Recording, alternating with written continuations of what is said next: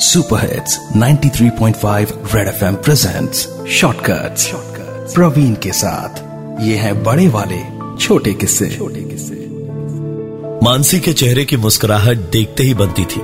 जब घड़ी में शाम के छह बजते क्योंकि वो उसके हस्बैंड बलदेव सिंह के आने का वक्त हो जाता।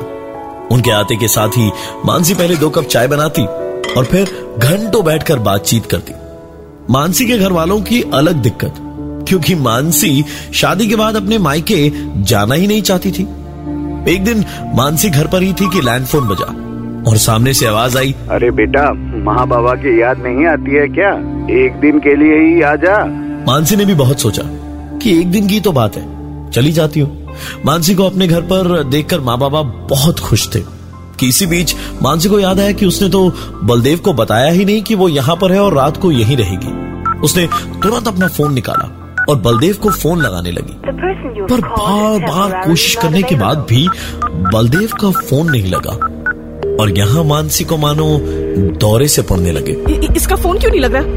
मम्मी देखिए ना बलदेव का फ़ोन नहीं लग रहा। मानसी के माँ बाबा ने तुरंत डॉक्टर को बुलाया जिसने किसी तरह मानसी को काबू में लाकर इंजेक्शन लगाया और शांत किया।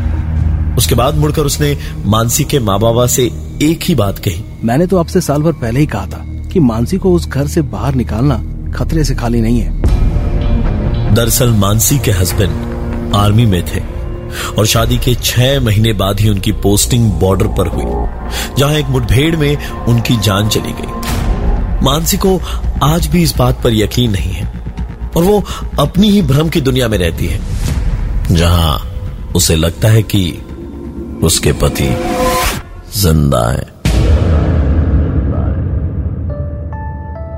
Super hits 93.5 Red FM presents shortcut Praveen के साथ ये है बड़े वाले छोटे किस्से। छोटे किस्से।